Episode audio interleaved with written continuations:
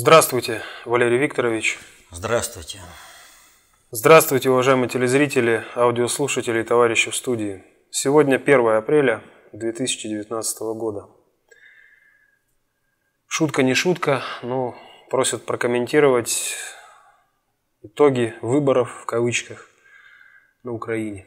Что там произошло? Порошенко второе место занимает на сегодняшний день. Ну, время. На данный момент, когда мы записываемся, еще 30% э, бюллетеней не посчитано.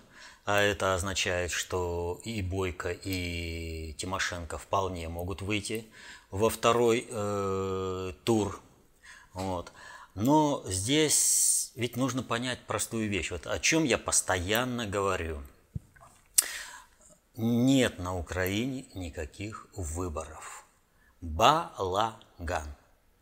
Вот э, одна из перестроечных песенок э, иммигрантских, Вилли Токарев такой был. То у него есть песня про балаган.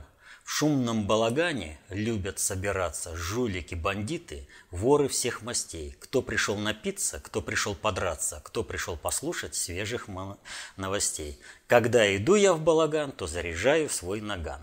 Это современная Украина. Вот любая э, сторона жизнедеятельности э, Украины – это балаган. Вот этот – в том э, обозначении, которым дал Вилли Токарев. Поэтому никаких выборов, даже близко, вот вообще близко там нет. Иначе бы уже все было посчитано, э, не было бы вот этой метровой э, портянки с кандидатами, были бы реальные кандидаты, э, были бы номера у кандидатов, была бы возможность ознакомиться с программами. Нет, там все абсолютно балаган. И меня удивляет ну, наивность некоторых. Вот я приду и испорчу свой бюллетень или про кого, э, за кого-нибудь там поставлю галочку, лишь бы только мой голос э, не пропал и меня бы э, это, не использовали. Как будто кто-то собирался изначально считать вот эти самые бюллетени. Все это просто балаган, даже подсчет. Иначе бы, говорю, уже на этот момент все было бы подсчитано а специально отменили э, учебы, день учебы, чтобы э, вот этот процесс провести. И весь-то вопрос заключается в том, у кого какие батальоны, кто чего сможет, где кого сможет передавить и показать своему хозяину за лужей, за океаном, что выбери меня, птицу счастья завтрашнего дня. И Э, в принципе, все было бы еще печальнее, если бы непосредственно перед выборами не прибыло бы на Украину 400 с лишним э, специалистов по выборам из Соединенных Штатов. Именно они подготовили э, вот эти мероприятия так, чтобы выглядело более или менее приемлемо. На самом деле там нет никаких выборов. И вот это вот самое принципиальное. Вот из всех э, ресурсов только я говорю о том, что никаких выборов нет. А в ответ на это вписались все. Э, вот все наше телевидение российское, все наши политические деятели, все прочее, они выборы, выборы, выборы. Надо навязать населению Украины, что это выборы, саму мысль продолжить государственность, э, зафиксировать результаты государственного переворота в э, законотворчестве страны. Вот э, для чего все это было сделано. И поэтому и прямое э, это, и отслеживали, э, вот они как идут выборы на Украине. Какие это выборы? Это издевательство над разумом. Это издевательство над человеческим достоинством. Но наше телевидение показывает. Выборы, выборы. Почему? Нужно навязать. Ведь э, в чем здесь э, значимая э, суть вот этих выборов, вторых? Первые выборы, которые, ну, в кавычках имеется в виду, на Украине после 2014 года не было никаких выборов вообще. Так вот, они проходили по законодательству еще до государственного переворота и проводились э, когда у должности был так называемый исполняющий обязанности президента, то есть должность вообще никакая не легитимна. И, соответственно, этому те выборы 2014 года, опять, это вообще просто туфта. Первые более-менее значимые э, для государства выборы – это выборы текущие. И навязать населению э, э, и окружению, что это выборы, вот задача всех антирусских, антиукраинских сил. И здесь государственное телевидение России и, и, и все остальные официальные телеканалы, все вписались на то, чтобы создать иллюзию, что на Украине происходят какие-то выборы.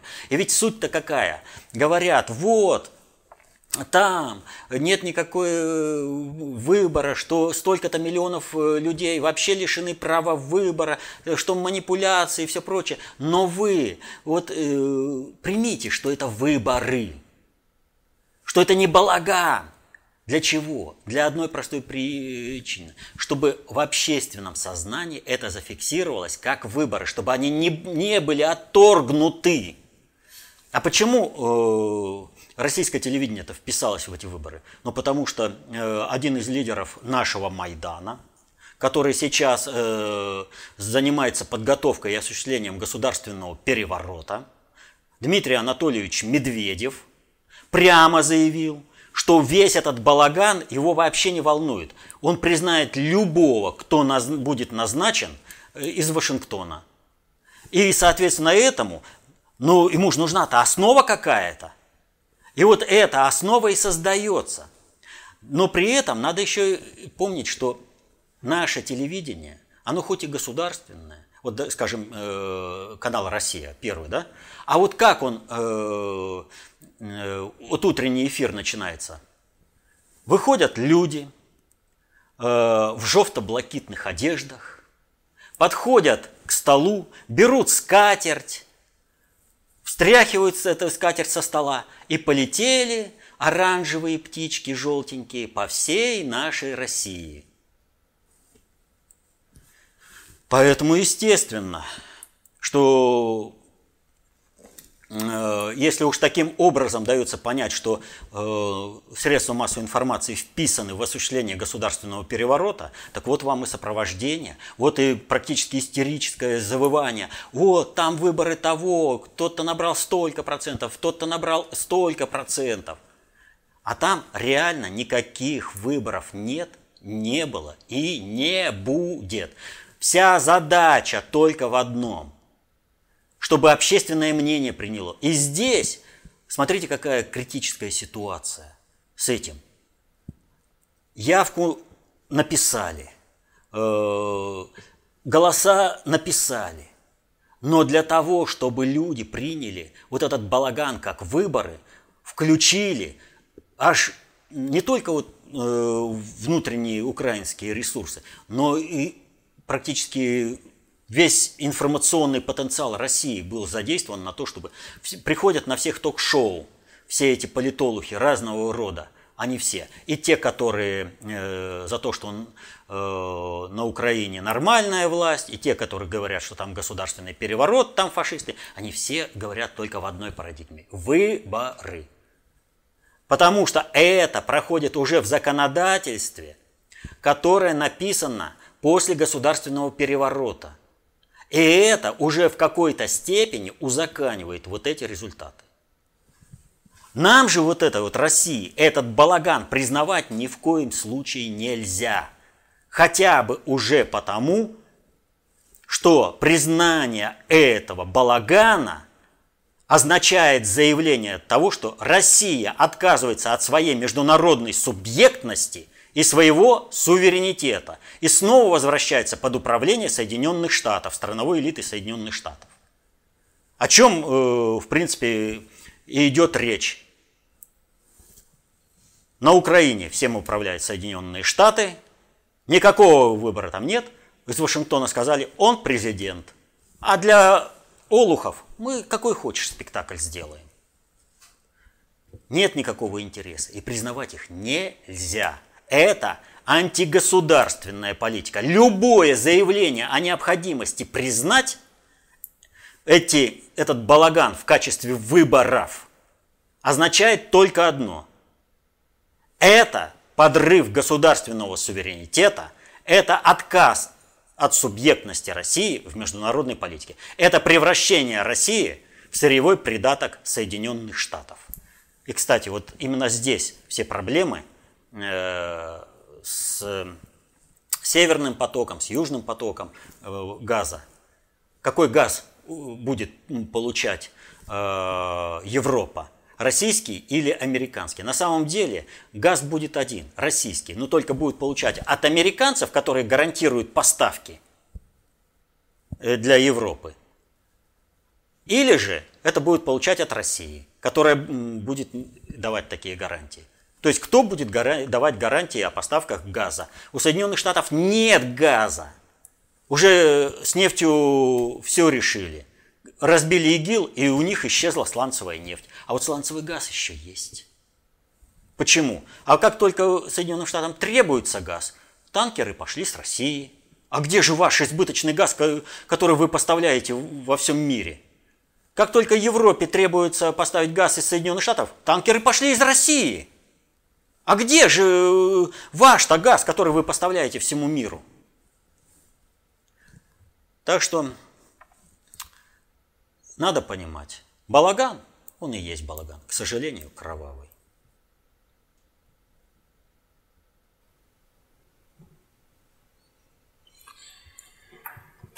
Следующий вопрос э, связан с арестами громкими, очередными в частности Абызова и Ишаева на, на этот раз. И тут э, пишут, следователи задержали бывшего министра по делам открытого правительства Михаила Абызова. Это не новость, это бомба, Валерий Викторович. В чем ну, бомба? Ну, просто вот просят прокомментировать. Ну и есть еще вот мнение, что в связи с этим схватка силовиков и либералов вошла в завершающую фазу. О, но если это бомба в этом плане, то это вообще выстрел мимо.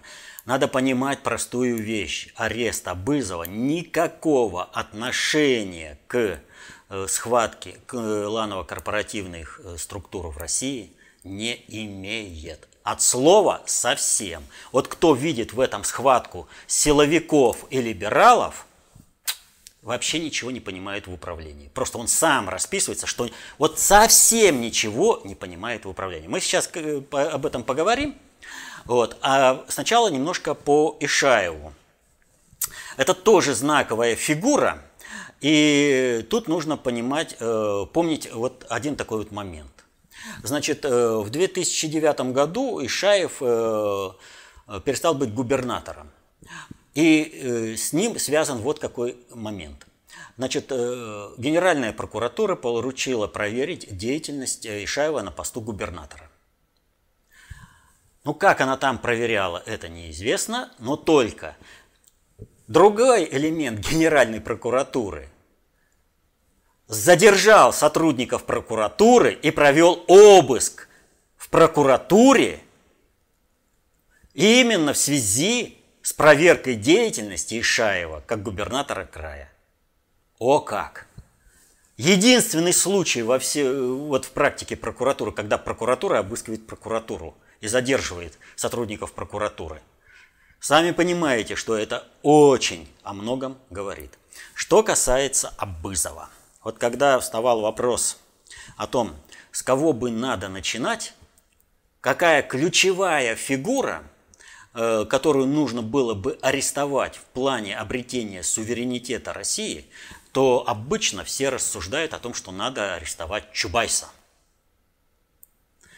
А я все время говорил, что надо арестовывать Абызова. Сейчас я это все объясню. Что такое Чубайс? Чубайс, по сути, это идеолог приватизации, идеолог превращения суверенной страны в сырьевой придаток Запада, идеолог уничтожения э, страны, уничтожения населения и отдать эту страну с ресурсами э, западному хозяину. А чьими руками это делалось? А это делалось первую очередь, когда вот возглавлял э, РАО ЕС э, Чубайс, делалось руками Абызова. Именно Абызов реально виновен в гибели людей. Его умоляли не отключать рубильники, когда э, идет э, операция. Люди умирали на столах, на операционных, только потому, что Абызов выключал рубильник, обесточил. Абызов проводил, вот как то, э, тогда же был кризис неплатежей, и Абызов как раз на этом направлении был. Абызов проводил отключение работающих предприятий, которые обеспечивали рабочими местами, продукцией, э, сохраняли экономический потенциал страны. Причем он старался сделать это отключение таким образом, чтобы предприятию, э, оборудованию предприятию был нанесен максимальный ущерб, а даже потеряна уже готовая продукция. Например, как это было осуществлено с отключением э, э, Красноярского алюминиевого завода, когда 300 тонн алюминия было потеряно, и чуть было не потеряли гидролизные ванны.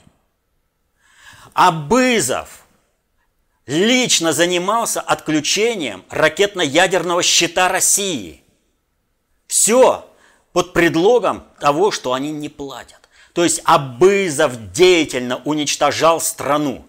Абызов реально ненавидит Россию и русских до предела. Он деятельно уничтожал русских людей. Он деятельно уничтожал наше государство. И эта деятельность была замечена. И потом он у человека, у которого вообще нет образования, вообще нет высшего образования, становится министром открытого правительства. А что же это за правительство такое? Чем же оно так занимается? А в деятельности э, этого правительства э, входила работа э, с инициативами людей, вот наберет там определенное количество по голоса, рейтинговое голосование, то значит такую-то государственную программу надо сделать. И что же происходило? Приходят э, эти инициативы, которые э, реально работают на обеспечение экономического процветания страны, на укрепление государственности Кабызову, рейтинговое голосование, и тут же правительство решает прямо наоборот – все делает прямо наоборот. Западные партнеры делают прямо наоборот, чтобы это не реализовалось. И Абызов ни одной государственной программы не реализовал. Ни одной. Чем занималось я, открытое правительство? И об этом тоже, когда открытое правительство работало, было известно. Да и было объявлено самим Дмитрием Анатольевичем для связи для обеспечения открытости работы правительства и связи с другими управленческими структурами Запада. Заключалось это следующим. В Вашингтоне какому-нибудь профильному министру что-то нужно было иметь, конкретные э, знания о том, э, что творится в России в той или иной отрасли – Следовал запрос Абызову, Абызов шел в конкретное министерство, получал документацию с любым грифом секретности и тут же передавал ее в Соединенные Штаты. Мы говорим о суверенитете. Дмитрий Анатольевич-то был всего лишь премьер-министром, а Путин э, был президентом. О каком государственном суверенитете, о какой государственной безопасности можно было э, вести речь, когда Дмитрий Анатольевич оберегал деятельность э, этого открытого правительства. И вот, э, ну, он, как всегда, вот занимается же не конкретным управлением, он только вредит России – вот здесь он делает это со вкусом, с сознанием дела. А так, в общем-то, он занимается только самопиаром. И вот он на Mail.ru пришел, он, он же будущий диктатор России, спаситель от Путина, когда совершится государственный переворот. Вот. Нужно пообщаться-то и с народом. И вот ему задают вопрос, о деятельности открытого правительства. Он говорит, претензий никаких нет. Да, у Дмитрия Анатольевича претензий к открытому правительству нет. А вот у населения России претензии есть, потому что Абызов передавал всю сверхсекретную информацию, которая была доступна правительству, Соединенным Штатам, чтобы они вовремя могли нажать на необходимые рычаги и Россию поставить на место. Абызову совершенно правильно было предъявлено обвинение в том, что он создал и возглавил преступное сообщество, которое поставило под угрозу экономическое развитие и энергетическую безопасность ряда регионов страны. Он прямо разрушал всю экономику страны. Он прямо работал на геноцид русского народа, потому что он искренне, до предела искренне ненавидит Россию и русских. Он палач русского народа. Но он всего лишь инструментарий. А я говорю, что именно с него надо было начинать. Почему? Вот в мире долгое время все носились со Збигневым Бжезинский. Бжезинский то, Бжезинский все. И вот он э, весь такой из себя интеллектуал. Сколько времени потребовалось, пока, наконец, Киссинджер на дне рождения у Бжезинского не сказал ему, как я устал от того, что ты такой дурак. И ушел. Так вот, Абызов – это полезный идиот, который должен делать грязную работу, пока другие занимаются чистой, так сказать, Э, уничтожением. То есть Чубайс – это, если вот в этом плане вот сравнивать э, Бжезинского и Киссинджера, это как бы Киссинджер, как бы. Чубайсу до Киссинджера как э, до Луны пешком. Но это я просто, чтобы было понятно. А Абызов – это как Бжезинский. Но этому вообще до Бжезинского даже и мечтать. Ни по уровню интеллекта, ни по умениям, знаниям, навыкам. Единственное, что у Абызова с лихвой, это ненависти к русским и к России. Вот здесь у него всего хватает. И именно это качество и было выцеплено. Что Абызов пойдет на любое преступление, лишь бы уничтожить страну, уничтожить ее экономическое развитие и лишить страну энергетической безопасности. И в РАУЕС – и в правительстве, и советником э, президента Медведева. Он делал только это, ничего другого. Он связывался с Соединенными Штатами, передавал туда сверхсекретную информацию и занимался уничтожением экономического и м, военного потенциала России.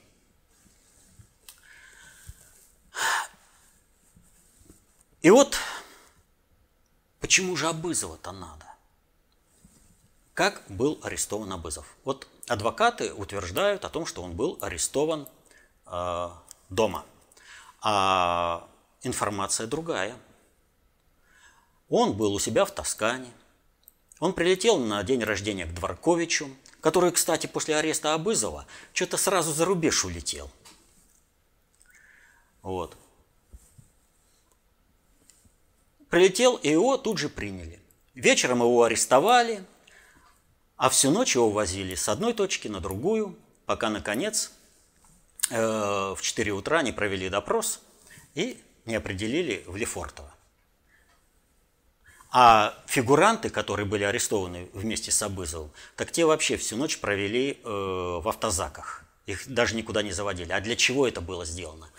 А для того, чтобы выявить всю цепочку предателей генералов, которые получили свои генеральские погоны в Вашингтоне. Принципиально важным для всех либерастов было освобождение э, Абызова.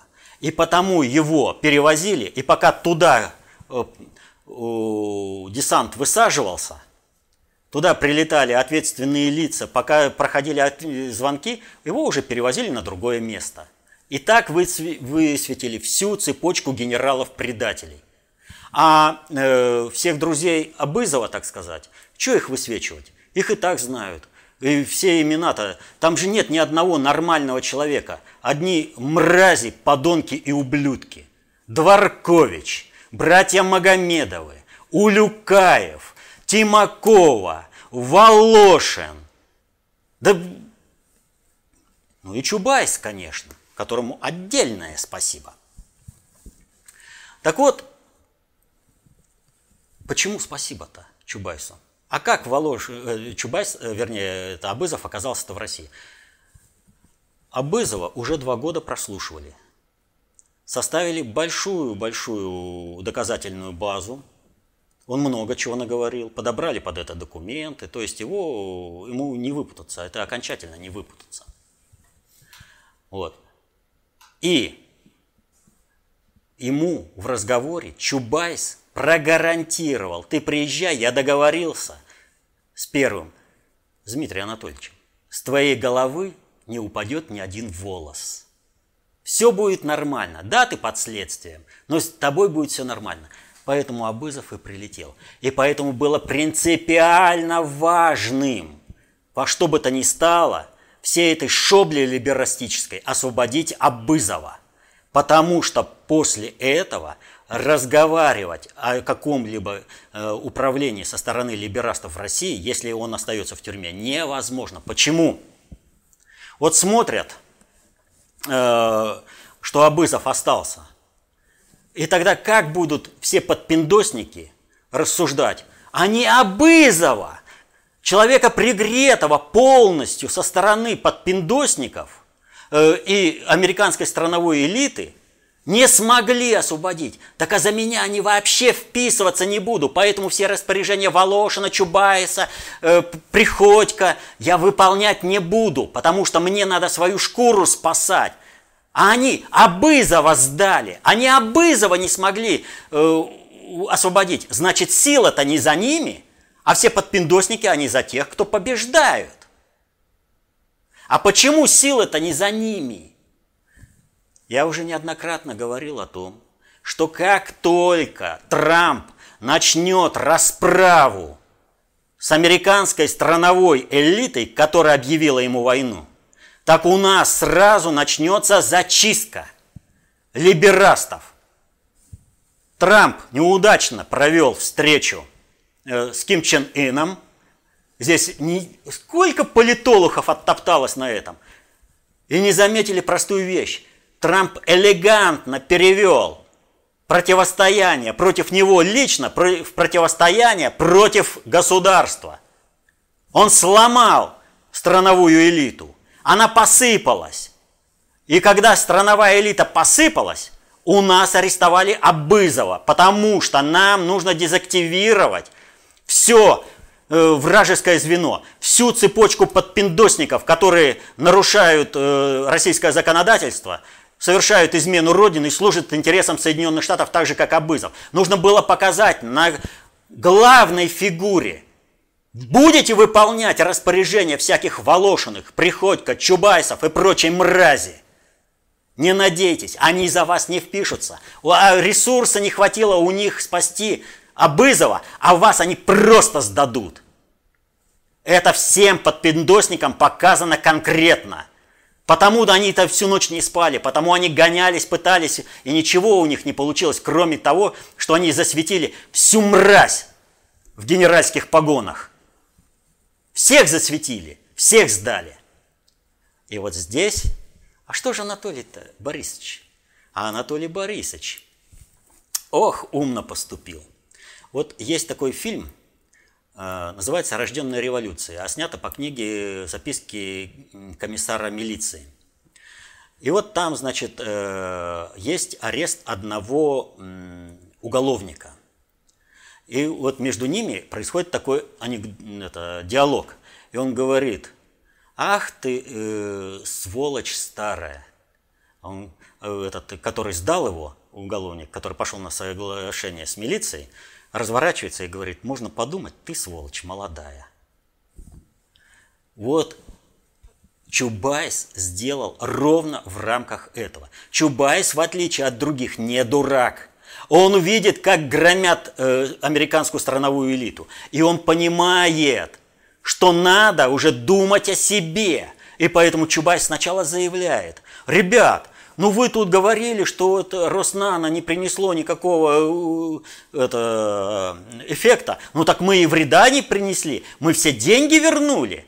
А теперь деятельно надо сдать того, кто выполнял распоряжение Чубайса, и списать на него все преступления, которые совершил Чубайс руками Абызова.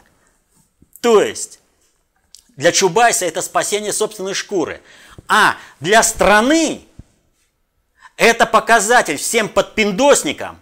Если вы дальше будете выполнять распоряжения вот этих ваших лидеров, всяких волошенных чубайсов, вас будут сдавать, и вы будете отвечать за их преступления. Вы будете своей шкурой за них отвечать. Поэтому именно не с Чубайса надо было начинать. Сколько таких примеров, когда э, какой-нибудь там авторитетный э, уголовный преступник руководит своей бандой из э, мест заключения. А нужно было ликвидировать управленческую модель. Нужно было показать всем исполнителям, что исполнителям выполнять распоряжение своего пахана – дороже, опаснее и катастрофичнее, что каждый такой, кто находится в подчинении у Волошина, у Чубайса, у кого угодно, должны бежать, бросать, подставлять и сливать их. Тогда у них будет какой-то шанс уцелеть.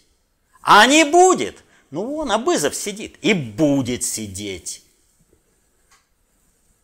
не заметили, многие не заметили, что произошел перелом. А он произошел на встрече Трампа и Ина. И поэтому сейчас будут добивать. Да, глобальщики, может, и не хотели бы, чтобы мы начинали именно с Абызова. Они с удовольствием бы сдали Чубайса. Но они с Путиным имеют дело, а Путин знает, что и как надо делать. Он знает, где главное звено в цепи, которое нужно выщелкнуть для того, чтобы цепь разрушилась.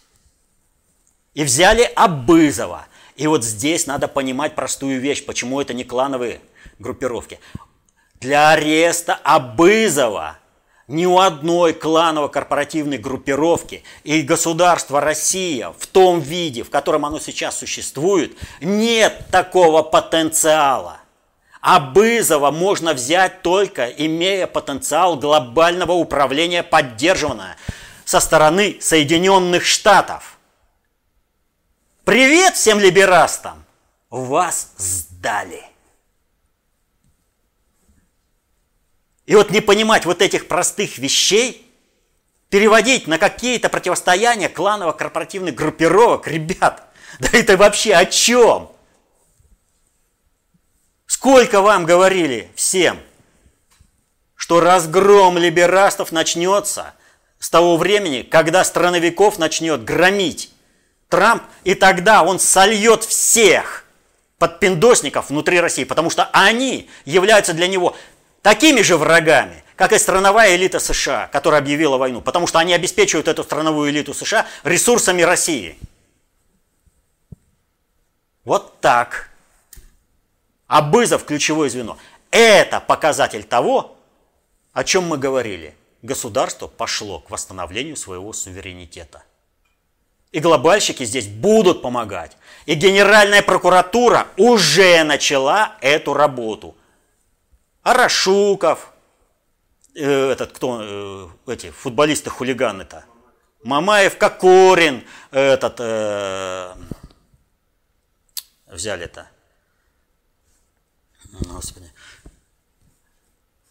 Понимаете, уже вот ну, на глазах, ну вот когда брали Арашукова, пришли и Следственный комитет, и прокуратура вместе.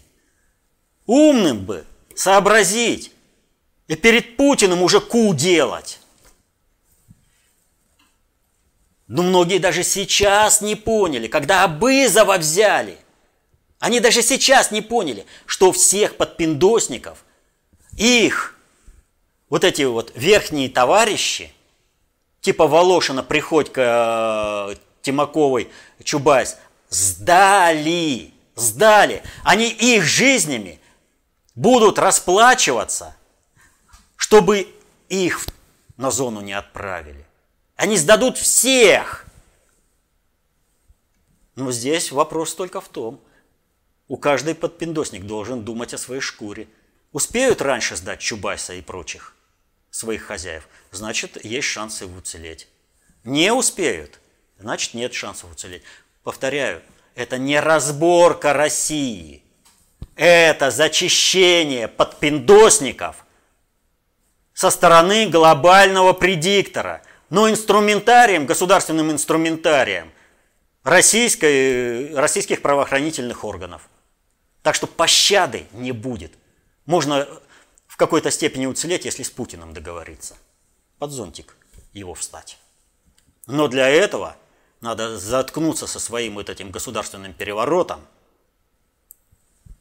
и делать так, как сказал Путин. И никакого признания Украины.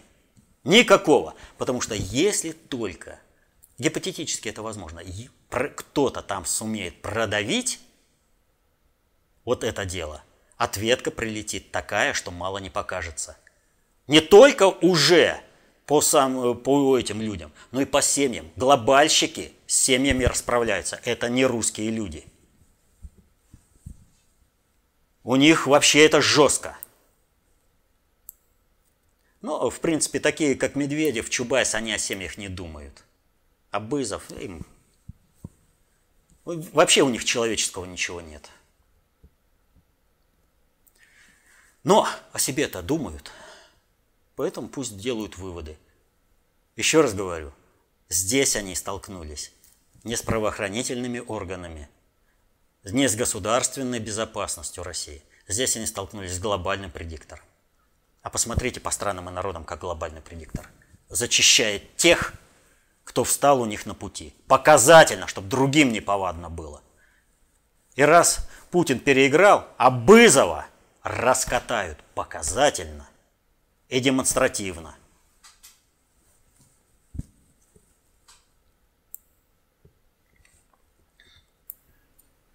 Перейдем к следующим вопросам. Э, следующие два вопроса связаны с 20-летием э, со дня бомбардировок Югославии 24 марта.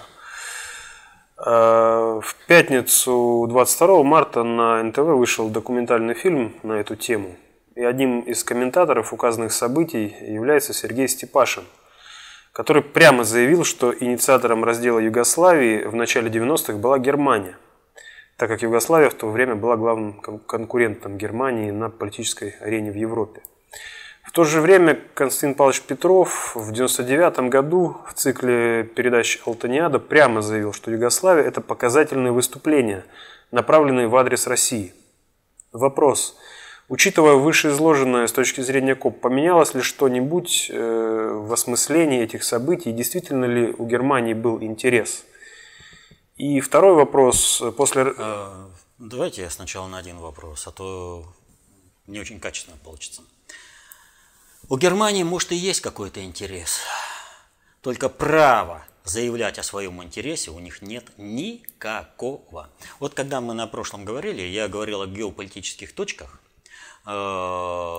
где идет, э, который представляет собой эту географическую точку, где сконцентрирован какой-то политический интерес э, над государственных центров управления. И поэтому вот Прибалтика к их заявлениям относиться нужно, понимая, что они не сами по себе говорят, они не сами по себе то или иное судилище проводят.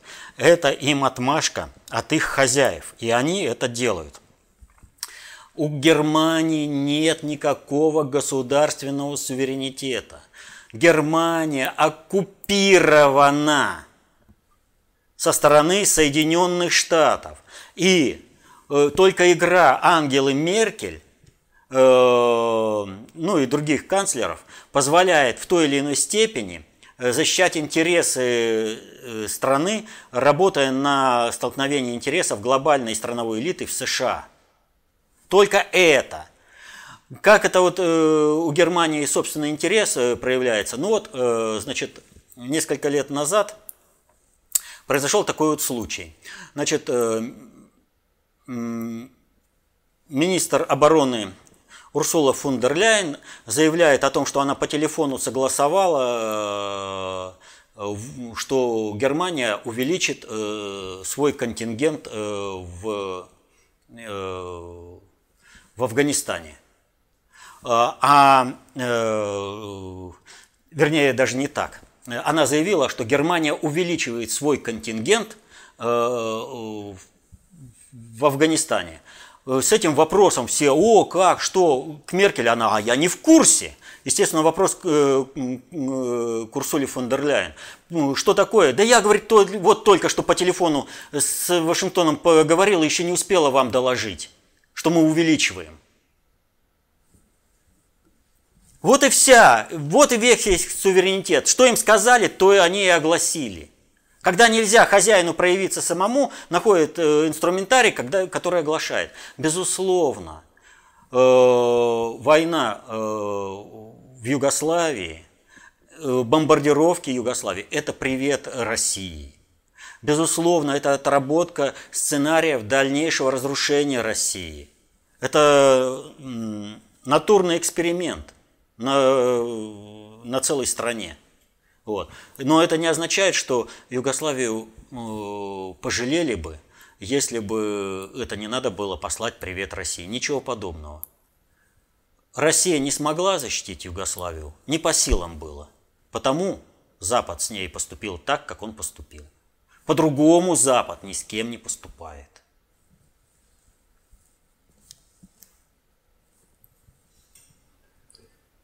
И второй э, вопрос. Можно ли сделать такой вывод, что после разрыва отношений между Сталиным и Иосипом э, Брос Тита Югославия перешла под контроль США?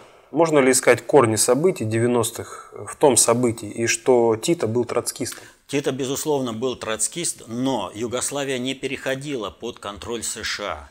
США э, был центром концентрации управления, куда сходились многие э, информационные и управленческие нити, но управление Югославией осуществлялось со стороны глобального предиктора, минуя государство США.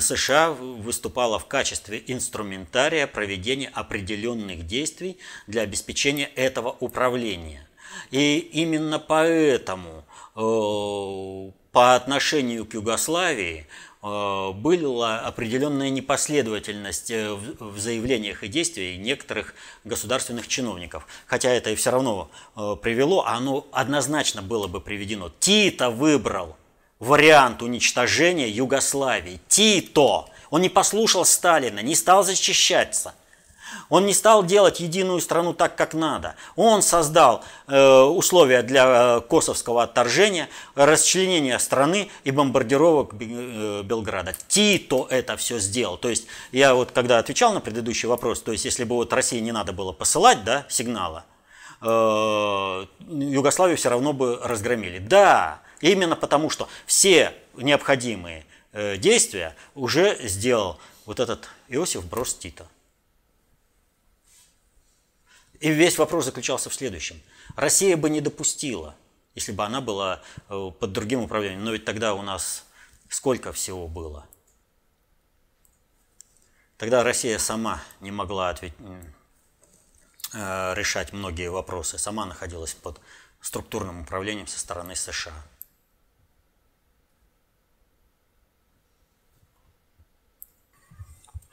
Следующий вопрос. Э, вы каждую передачу говорите, что этих надо интегрировать в состав России, тех надо спасти, вот их тоже в будущем. И в то же время выступаете против создания СССР 2.0. Категорически. А разве это не ведет к одному и тому же? Вновь паразитов взращивать за счет обнищания своего населения. А ведь все эти бывшие республики ненавидят нас за свою слабость, считая помощь унижением их достоинства – можно одолжить удочку, но не рыбу. Так что ж, мы Согласен. опять наступим на те же грабли? Ни в коем случае. Что отличает формат СССР? Формат СССР от Российской империи отличает то, что были созданы э, национальные административные центры концентрации управления. То есть национальные субъекты – А как э, в многоэтнической, многонациональной стране это создать? Это значит резать по-живому. Как разрешить проблему Нагорного Карабаха, если есть национальные государства Армения и э, Азербайджан и многие другие проблемы? Поэтому, когда я говорю об интеграции, я говорю об интеграции по примеру Российской империи, когда народы интегрируются в страну, но не получают административного управления субъектности, а получают культурно-национальную автономию для сохранения и развития культуры своего народа, а им открыта вся карьерная лестница э, вплоть до самых верхов многонациональной страны. И это было в Российской империи. Ну разве Грузия себя что-то представляла – как э, экономический э, субъект там, когда э, Петр Иванович Багратион стал народным героем. И примеров таких масса. И вот здесь, если каждому народу предоставить возможность культурно-национальной автономии, развивать свою культуру, но э, жить единой братской страной, то разрешишь все абсолютно национальные проблемы. Не будет проблемы Нагорного Карабаха и других проблем. Не будет. А сейчас народы воюют между собой. СССР 2.0 подразумевает, опять же, административное деление по национальному признаку. А мир-то он целостен. Миграция это существует, никуда ее не денешь, потому что жизнь людей заставляет. Либо по экономическим, либо по политическим, либо по личным отношениям. Ну, парень в девушку влюбился, она к нему переехала, или он к ней. Я имею в виду межнациональные семьи. Вы это как будете делить? Можно, конечно, он как некоторые Э, уже показали пример, волынская резня, неважно, украинская, бело, это польская семья, приходили, убивали и украинку, и поляка. Семью уничтожали. Это что, нормально? Нет, ни в коем случае. За национальное государство это артефакт. Национальное государство ушло в прошлое – и получение тем или иным народом необходимых компетенций для того, чтобы сохраниться в будущем в качестве государственного субъекта, есть два пути. Первый путь дает западная цивилизация. Где народы, которые жили на территории э, Северной Америки? Как это происходило в Индии? Да везде, куда приходит западное цивилизаторство. У них же бремя белого человека. И народы исчезают.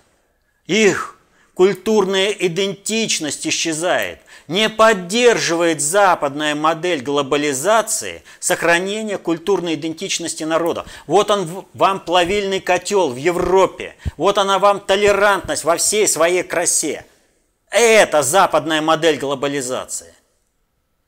А там уже исчезают не только национальные отличия, там исчезает и вообще и семья. Там исчезает и гендерная идентичность, когда мужчина это уже не мужчина, женщина уже не женщина.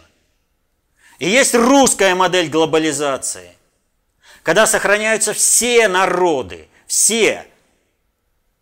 Дается возможность развития их национальным культурам а каждому представителю любого народа в соответствии с его генетическим потенциалом возможность состояться в качестве э, любого человека, артиста, государственного деятеля, конструктора, э, гос, это, инженера, неважно. Все же это было. У Советского Союза было много полезного и правильного. кроме одного.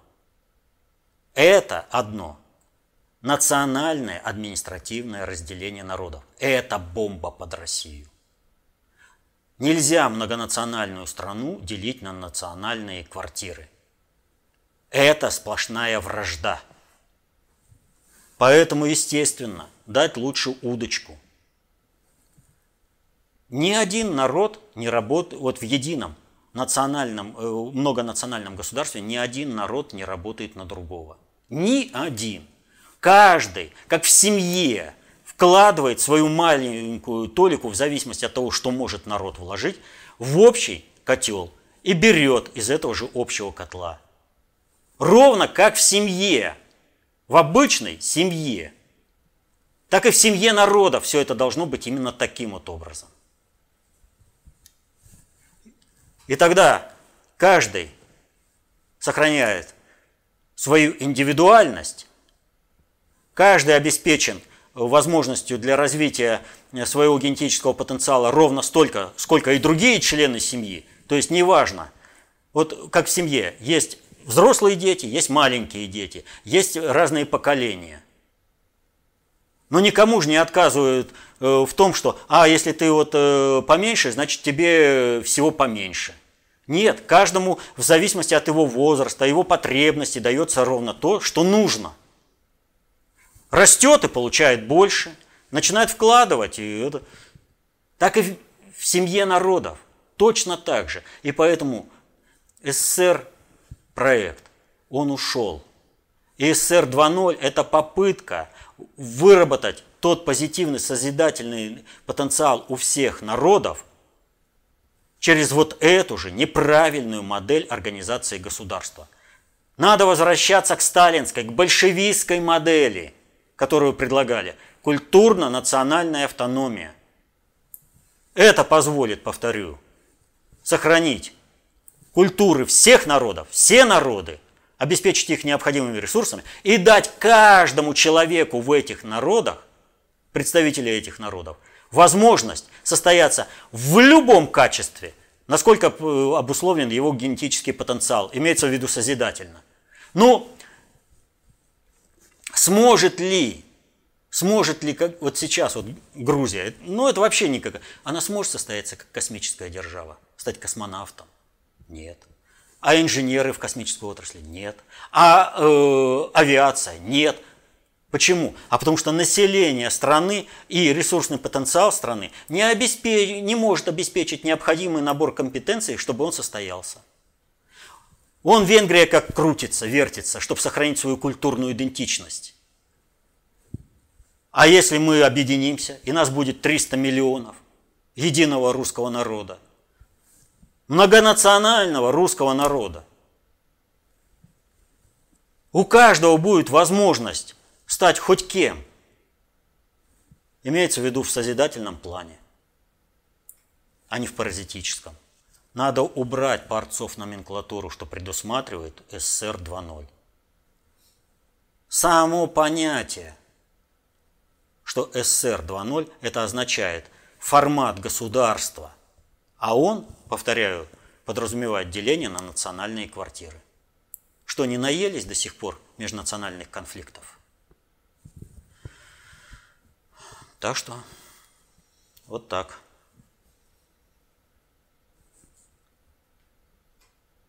И еще один вопрос от э, Петра из Чехии.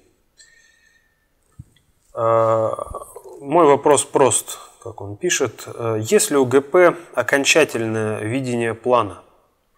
Есть ли какое-то видение, где ГП хочет получить человечество как результат его стратегического планирования?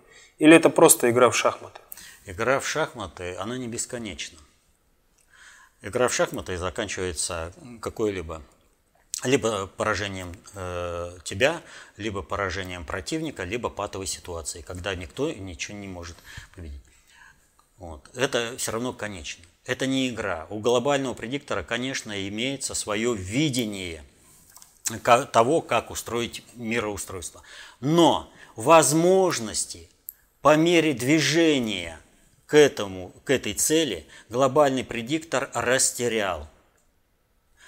Потому что общество стало обладать теми знаниями, которые стали нивелировать управленческие усилия глобального предиктора. Стали строиться государства, которые своей внешней политикой стали входить в, в, в, в глобальную политику глобального предиктора. Классический вот этот вот наглядный пример – это Соединенные Штаты.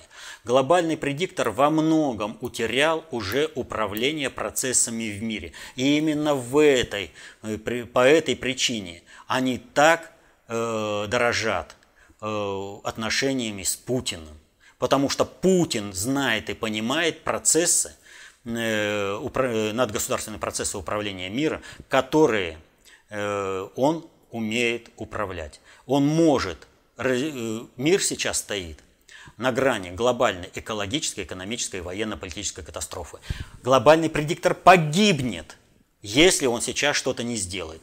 И есть Путин, который знает, как надо действовать, чтобы мир отодвинуть от этой катастрофы. И поэтому они с Путиным работают. Поэтому они будут всех подпиндосников внутри России зачищать. Потому что глобальный предиктор борется за то, чтобы сохраниться в качестве субъекта глобального управления, сохраниться на этой планете. А это он может сохраниться только в качестве, если сохранит цивилизацию на планете Земля. А американская страновая элита, она не понимает этих вопросов. Не понимает. Они, они не понимают, что рубят сук, на котором сидят, что в результате успеха политики э, национальной страновой элиты США и подпиндосников в России, вот если им все удастся, рухнет цивилизация на планете Земля. Здесь не шутки. Речь идет о жизни на планете Земля. Куда Абызов попал? Кто он вообще такой. Куда Чубайс попал, кто он такой. Раскатают всех. Так что э, у глобального предиктора есть свое видение, но реализовать это видение процесса, это мироустройство, они не могут. Им сейчас нужно, чтобы кто-то в мире стабилизировал все процессы управления, которые э, глобальный предиктор – Э, выпустил из рук в силу своего непонимания. Но в, во внутреннем управлении государствами у глобального предиктора еще хватает механизмов и рычагов давления. То есть, если надо зачистить какую-то элиту посредством какой-то генеральной прокуратуры в какой-то стране, эта элита в этой стране будет зачищена глобальной, это, генеральной прокуратурой и э, с той мерой жестокости, с какой э, допускает культура этой страны. Это последний вопрос. Ну вот мы сегодня опять говорили о том, как необходимо понимать процессы э, внутренней, внешней, глобальной политики, как э, важно знание э, концептуальной власти, идеологической власти, и как работают другие виды социальной власти, такие как законодательная, исполнительная и судебная. Вот. Потому что ведь Откуда возникает вопрос о том, что вот они, кланы, столкнулись? А от незнания. Вот элемент, незнание элементарных основ управления сложными социальными суперсистемами. И тут нужно понимать, элита глуха к знанию. Она не хочет ничего изучать. Их и так неплохо кормят. Они думают, что вот этот мир, который вот э, сложился усилиями других управленческих центров, он будет вечен. И для них каждый раз изменение в стране – это катастрофа, это потрясение. А как? Ну, Абызов же, он же неприкасаем. Его же нельзя брать. А взяли. И дальше будут брать. Всех будут брать. И Чубайс, пока всех сдаст, будет на свободе. А там посмотрим. Но на скамью подсудимых он все равно сядет. Так вот, чтобы разбираться в этом бушующем мире, чтобы знать, что происходит, каждый человек должен обладать знаниями о том, как управляются сложные социальные суперсистемы, как осуществляется управление государством, как это управление государством э, проявляется во внутренней, внешней, глобальной политике, какие э, субъекты надгосударственного управления оказывают на течение э, и состояние внутренней и внешней политики государства. Все это надо знать. А потому каждый человек кузнец своего счастья. Если человек знает а, такие э, и понимает, как происходит управление сложной социальной суперсистемой, значит, он сможет защитить интересы свои и своей семьи. Он сможет уцелеть в этом бушующем мире, потому что он своей работой будет создавать массовую статистику, которая будет поддерживать одни процессы управления, а нивелировать другие процессы управления. И поэтому надо помнить, знание – власть. Берите эту власть в свои руки, изучайте работы внутреннего предиктора СССР, становитесь концептуально властными, защищайте интересы свои и своей семьи. Будьте счастливы. Мирного неба вам над головой. До следующих встреч.